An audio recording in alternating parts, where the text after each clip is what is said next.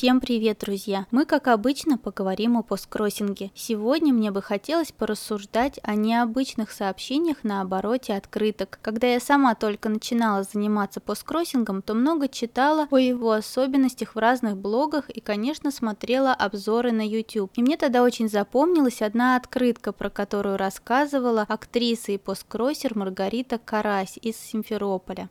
Иногда бывают странные даже не сами открытки, а то, что написано на открытке. Например, эта открытка с 4 американскими президентами, я была уверена, что она пришла из Америки. Каково же было мое удивление, когда я читаю: «Привет, Маргарита, я Клара, живу в Москве вместе с моим замечательным котом и езжу каждые выходные к парню. Он сейчас живет в лесу, в вигваме, как у американских индейцев. А это американские президенты, в том числе знаменитые Вашингтон и Джефферсон». Открытка из Москвы. Парень живет в вигваме. В лесу.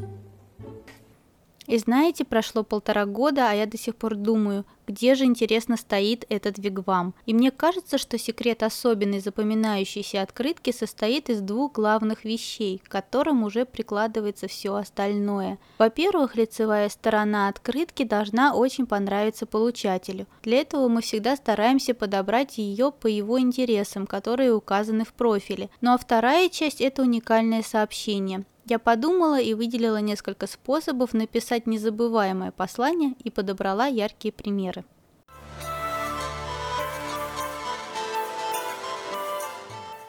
Первый способ – удивить. Так создается большинство шуток и анекдотов. Нам рассказывается какая-то история, довольно предсказуемая, но ее продолжение застает нас врасплох своей неожиданностью. Например, как в истории с вигвамом. Девушка пишет, что живет с котом, ну а мы думаем, что она сейчас скажет, что еще любит читать, вязать и кататься на велосипеде. Но она нам говорит, что ее парень живет в вигваме. Супер! Причем посткроссера удивить очень легко. Опыт ему подсказывает, что лучше многого не ждать. Если в открытке больше, чем хэппи посткроссинг и пожелание хорошего дня, то день состоялся. То есть, если вам рассказали про кота и про свой сад, замечательно. Конечно, если вы пишете в своем профиле «Расскажите мне, пожалуйста, смешную историю», то вам, может быть, ее и напишут, но особо надеяться на это не стоит. Мы знаем по себе, как только нас просят рассказать анекдот, все анекдоты из головы убегают быстрее, чем Северус Снегг от шампуня. Кстати, неожиданно цитировать Фреда Уизли фанатам Гарри Поттера – хороший вариант. Им будет очень приятно. Любопытно, что неожиданные истории иногда получаются сами по себе. Я однажды написала одной белоруске в открытке, что ездила на велосипеде к памятнику Николая II, что у него раз в год собираются монархисты, чтобы провести чин всенародного покаяния русского народа за грех цареубийства, который, по их мнению, может спасти Святую Русь. Ей это страшно понравилось.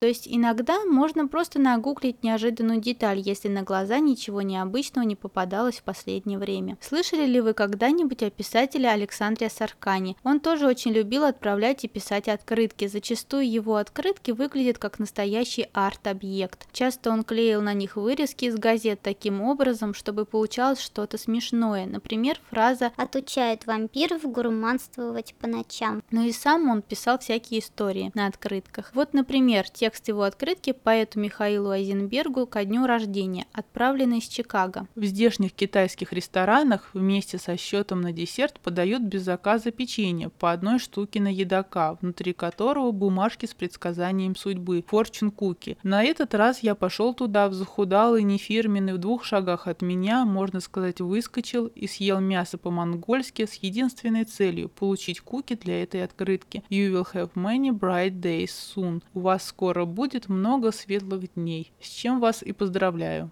Свою первую открытку Александр Саркан, как героя романа «Каждый умирает в одиночку» Ганса Фалады, отправил случайному человеку, найдя его в телефонном справочнике. Тот донес на писателя в КГБ. 3 года его искали и в итоге нашли по шрифту его пишущей машинки и упекли в психушку. Так что предлагаю радоваться неограниченной возможности писать странные вещи незнакомым людям.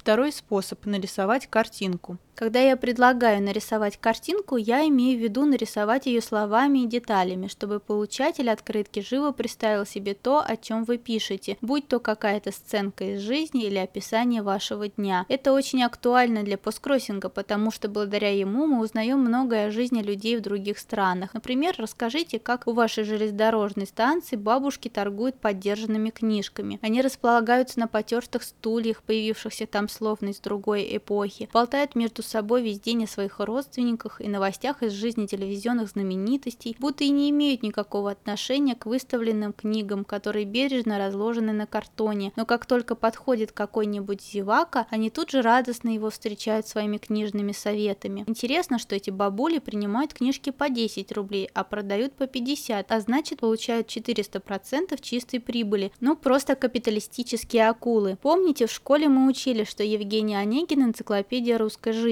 Мне кажется, что если собрать самые интересные подписанные открытки с конца 19 века по нынешнее время, то получится полная энциклопедия русской жизни, так сказать, постпушкинской эпохи. А как можно описать свой день? Буквально вчера мне пришла открытка от Элеоноры из Висконсина. Она пишет: «Сегодня вечером мы идем в театр American Players Theater. Сцена и зал у него находятся прямо на улице. Будем смотреть пьесу «Блоха в ее ухе». А сейчас пойду на фермерский рынок. Рядом с ним ветеринарная клиника. Зайду туда с моим котом, ему нужен укол. Думаю, поеду на велосипеде. За весну я проехала на нем целых 230 миль». Несколькими широкими мазками Элеонора описала свой день так, что картинка стоит у меня перед глазами. Женщина на велосипеде, рынок, ветеринар, кот. Театр. Секрет в том, чтобы избегать общих слов и находить интересные детали.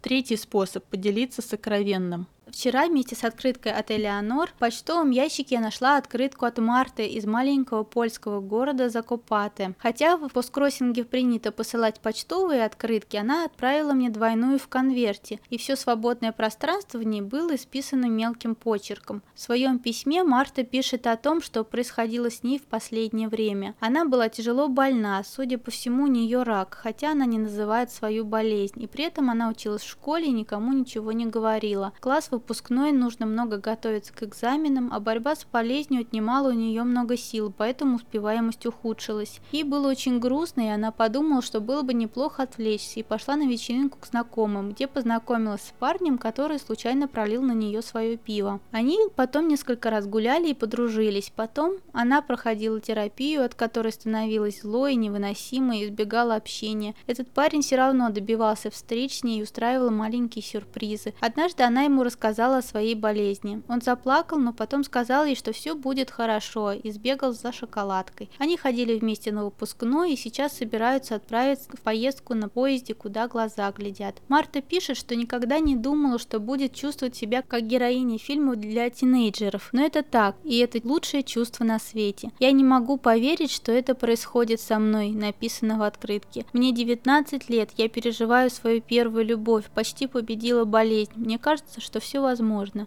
Никогда не знаешь, что будет завтра, но я верю, что у всего есть свой смысл».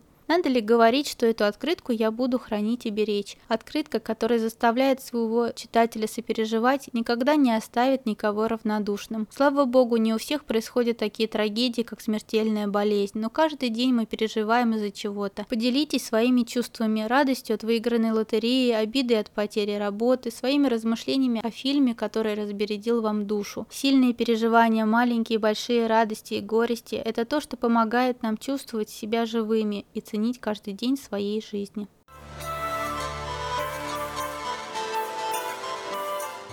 Почитаем открытки. Для подписания открыток, безусловно, нужен подходящий настрой. Лучше всего подойдет слегка игривое, расслабленное состояние, когда вы можете мягко сострить, а после этого, грызя карандаш, вернуть фразочку, достойную попасть в сборник цитат. Вдохновение можно черпать отовсюду, в том числе и старинных открыток. Давайте почитаем несколько. Итак, открытка с верблюдами в пустыне, подписана на корабле «Аврора», отправленная из города Бизерта в Тунисе в Санкт-Петербург Анне Михайловне Розановой. 3 декабря, 10 вечера, 1909 год. Дорогой К., Тут какое-то ласковое прозвище неразборчиво написано. Сегодня узнал, наверное, что мы в Александрии не идем. Ужасно досадно. Из-за опоздавшего угольщика не пойдем в мировой город. Пропала страусовая буа. Здесь есть дорогие и буа, и перья. Не знаю, что делать, денег нет. Попробую в Гибралтаре. Ну а вдруг и в Гибралтаре не будет? Тогда моей любимой Анюсе невесте не будет подарка. Хотя попробую здесь купить. Сегодня нас пригласили на бал в морское собрание офицеры-французы. Я пошел посмотреть. Пришли, по стенкам сидят ужасные старые безобразные рожи. Ну, ни одной хорошенькой, а все жены офицеров. Видно, сюда из Франции присылают засидевшихся. При входе нашего адмирала духовой оркестр сыграл «Боже, царя храни». Адмирал попросил Марсельезу, сыграли. Затем начали что-то вроде вальса. На балу были офицеры всех родов оружия. Занимательно пестрая публика. Французы не танцевали, а что-то прыгали. Ужас, что такое. Куда балы в России лучше. Угощений за то, сколько хочешь, шампанского тоже. Я ни разу не танцевал, а познакомился с гардемарином, и весь вечер до 7 часов вечера привесело проболтали. Получил из Алжира группу фотографий, на днях перешлю. Завтра угольная погрузка. Пока, до свидания, мой милый Ка, целую крепко, твой любящий Коля.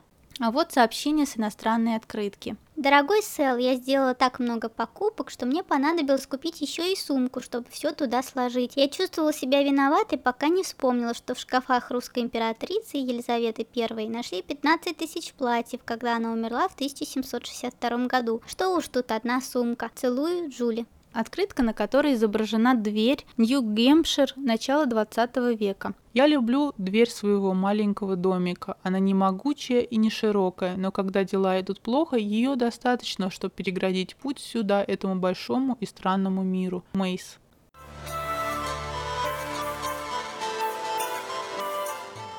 Акция. В каждом выпуске я сообщаю промокод на скидку или кодовое слово для подарка, которое можно использовать при покупке открыток в нашем магазинчике «Открытки Амели». Так как через пару дней премьера нового 7-го сезона «Игры Престолов», я подарю 3 открытки с героями «Игры Престолов» всем, кто в комментарии к своему заказу напишет слова «Я смотрю «Игру Престолов». Так как магазин сейчас закрыт на июльские каникулы, акция стартует тут же, как только он откроется и продлится до конца лета. До встречи в следующем эфире. Пока-пока.